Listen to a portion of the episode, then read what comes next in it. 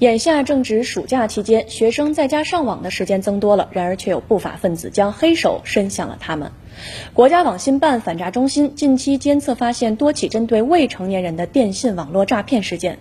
数据显示，今年以来，国家网信办会同公安部已处置涉未成年人电信网络诈骗案件1.2万余起。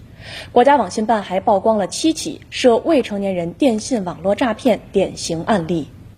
二零二二年五月。海南省吴某十二岁，使用母亲手机登录某 QQ 群，看到有人免费发放游戏皮肤。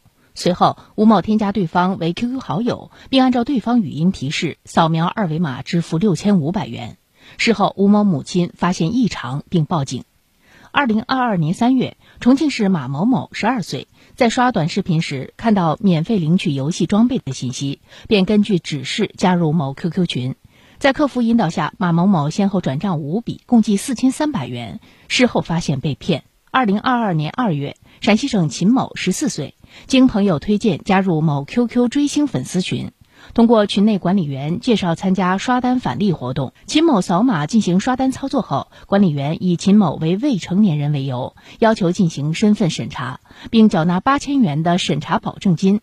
秦某便用其母亲账号扫码支付，事后发现被骗。此外，还有因相信对方可以帮助其解除未成年人手机游戏的时间限制，或是因网上有人表示要高价购买自己的游戏账号，或是因为进入了某粉丝 QQ 群，以为可以免费抽奖领红包，或者可以通过投票得返现等多种方式而遭到诈骗。在曝光的这些案件中，有未成年人被骗金额高达上万元。